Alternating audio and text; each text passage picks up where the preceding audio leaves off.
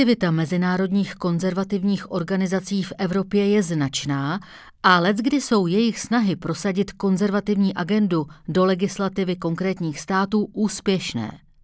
Výrazně se jim něco podobného podařilo například v Polsku, a to díky tamnímu hnutí Ordo Luris, které také patří k partnerům České aliance pro rodinu. Polský katolický think tank Ordo Luris vznikl v roce 2012 během konference, jejímž partnerem byla americká organizace Alliance Defending Freedom, ADF. Ta je rovněž uvedená na prvním webu této polské skupiny jako její partner. Ordo Luris, dále OL, si klade za cíl bránit rodinné a tradiční hodnoty prostřednictvím výzkumu, advokacie a soudních sporů. Podle webu Balkan Insight se právě tato organizace už několik let snaží omezit práva LGBTQ plus lidí či interrupce, a to ve jménu obrany tradiční přirozené rodiny. OL provozuje i soukromou právnickou školu Collegium Intermarium, kde vystupují různé osobnosti. Před pár lety tam měl přednášku například bývalý prezident Václav Klaus. Organizace dlouhodobě podporovala také agendu ještě nedávno vládnoucí polské strany Právo a spravedlnost PIS. OL uvedla, že není spis propojená, avšak ve straně prý existuje mnoho podobně smýšlejících jedinců. Podle novinářky Klaudie Čobanu z Balkan Insight pomohla OL polské vládě tvořit narrativ odporu vůči západu, který pak Varšava využila při konfrontaci s Evropskou unii. Když se velký počet polských obcí prohlásil za zóny bez LGBT ideologie, byla to právě OL, kdo k těmto deklaracím pomáhal vytvářet prorodinné dokumenty a podklady. Polské Ordo Luris spolupracuje s Aliancí pro rodinu v několika rovinách. Zástupci OL přijeli v listopadu 2022 do Prahy, když Aliance pořádala konferenci Europe for Family. Zároveň už v roce 2021 obě organizace sformovaly uskupení Alliance for the Common Good, Aliance pro společné dobro ACG. Ta združuje pro-life skupiny z Polska, Česka, Slovenska a Maďarska. ACG vznikla před třemi lety v Polsku s cílem chránit přirozené hodnoty, jež nám udělil náš stvořitel a nescizitelná práva. Posláním je prý bránit společnost i jednotlivce před totalitními ideologiemi. Společně usilujeme o to, aby se Evropa stala prostorem svobody a bezpečnosti, který se řídí našimi skutečnými evropskými hodnotami Bůh, národ a rodina. Stojí na webu ACG. Předsedkyně Aliance pro rodinu Jana Jochová a místopředseda Jan Gregor jsou také členy organizačního výboru virtuální konference iniciované mimo jiné Ordo Luris, která podporuje takzvanou ženevskou deklaraci o konsenzu na podporu zdraví žen a posílení rodiny. Jde o prohlášení spochybňující právo na interrupci. Dokument byl podepsaný v říjnu 2022 celkem 34 zeměmi, včetně Běloruska či Polska. Na této konferenci, pořádané Ordo Luris, vystoupila také Magdalena Machulová z Aliance pro rodinu. Hnutí se pak objevuje spolu s dalším českým spolkem Tradiční rodina i mezi iniciátory petice proti istambulské umluvě s názvem Stop Gender Stand for Family, v níž se na prvním místě nachází právě polské Ordoluris. Podle petice je Istanbulská úmluva extrémně ideologickým dokumentem.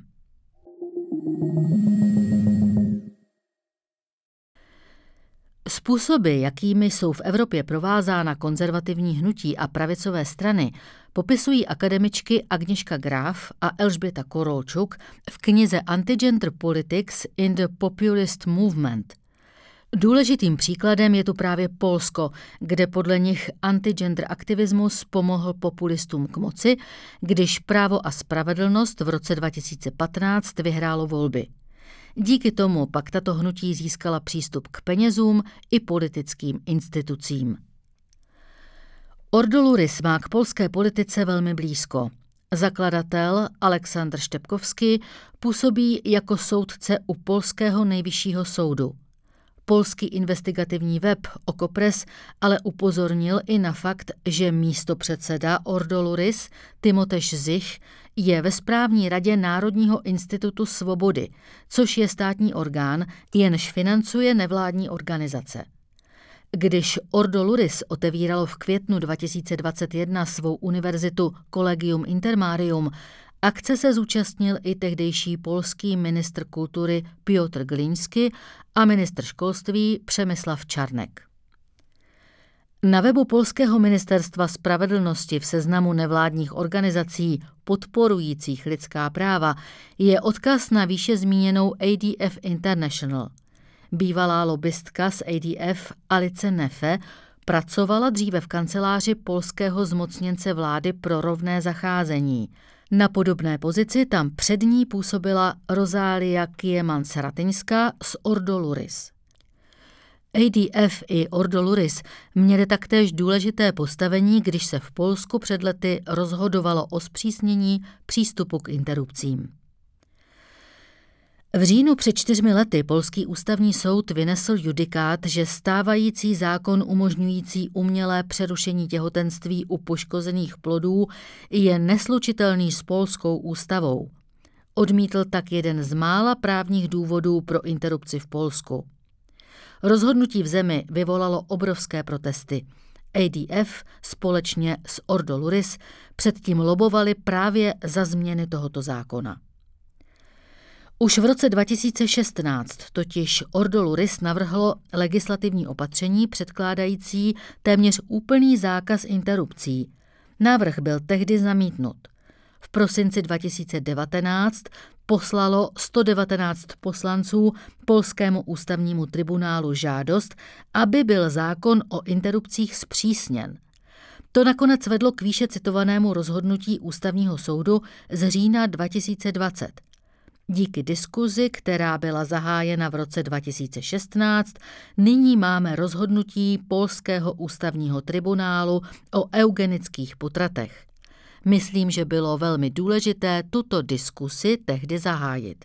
Vyjádřila se Karolina Pavlovská, ředitelka Mezinárodního právního centra Ordoluris. Americká ADF poslala polskému ústavnímu soudu samostatné stanovisko zabývající se umělým přerušením těhotenství. Podobný dokument, podepsaný mezinárodními partnery, předložilo i Ordoluris. Texty měly podle novinářů z webu Výskver ukázat širokou mezinárodní podporu pro zpřísnění interrupčních zákonů v Polsku. Ordoluris publikovalo také Amicus Brief, tedy dokument vyjadřující pohled právníků a odborníků na projednávaný případ. Text se týkal právě interrupcí. Jiří Kvašněvsky, který stojí v čele této organizace, zhodnotil rozhodnutí soudu o zákazu interrupcí slovy skvělý den. ADF uvedla, že polský rozsudek dává důvod k oslavě. Podle webu Politico od té doby OL dohlíží, jak je zákaz dodržován. Například Karolina Pavlovská, která v OL vedla Mezinárodní právní centrum, bojovala za to, aby ukrajinské uprchlice v Polsku potvrdili, že byly skutečně znásilněné ruskými vojáky, než dostanou povolení k umělému přerušení těhotenství.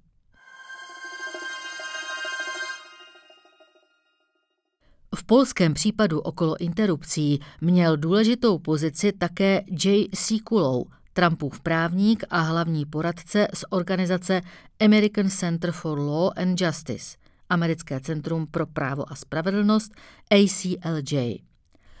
To vzniklo v 90. letech z iniciativy pravicového evangelického pastora Peta Robertsna. Agentura AP v roce 2020 odhalila, že charitativní organizace, včetně ACLJ, poslali více než 65 milionů dolarů Sikulovi, jeho rodině a společnostem, jež vlastní. Sikulou údajně žije opulentním životním stylem, je majitelem drahých nemovitostí a limuzín.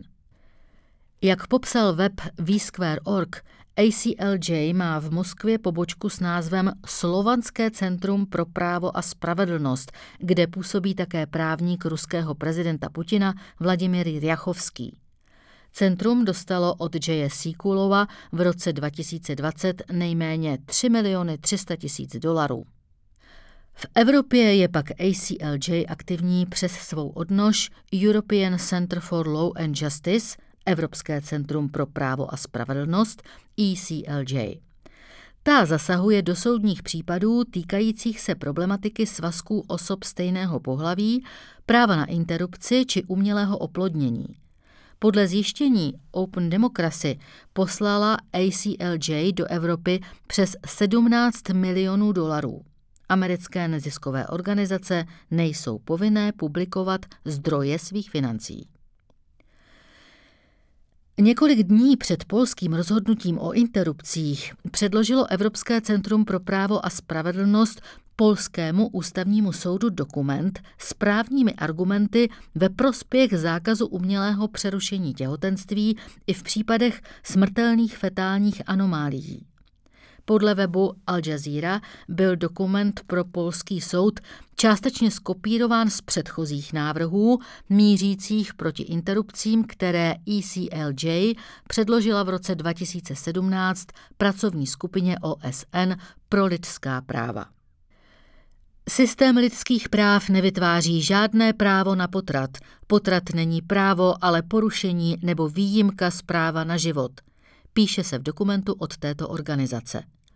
Dokument podepsal ředitel ECLJ Gregor Paping.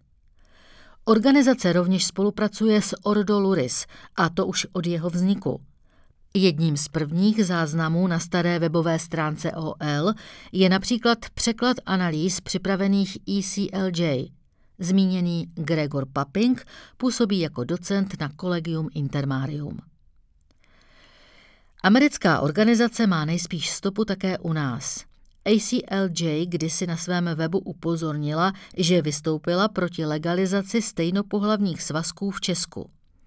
V Arubě a České republice pomohla právnická organizace Peta Robertsna American Center for Law and Justice porazit zákony, které by legalizovaly svazky osob stejného pohlaví.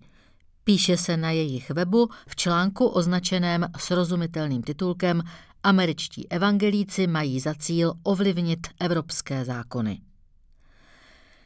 V neposlední řadě se pak ECLJ podařilo obdržet poradní status v sociální a ekonomické radě při OSN. Stejný status má také ADF a Ordo Luris.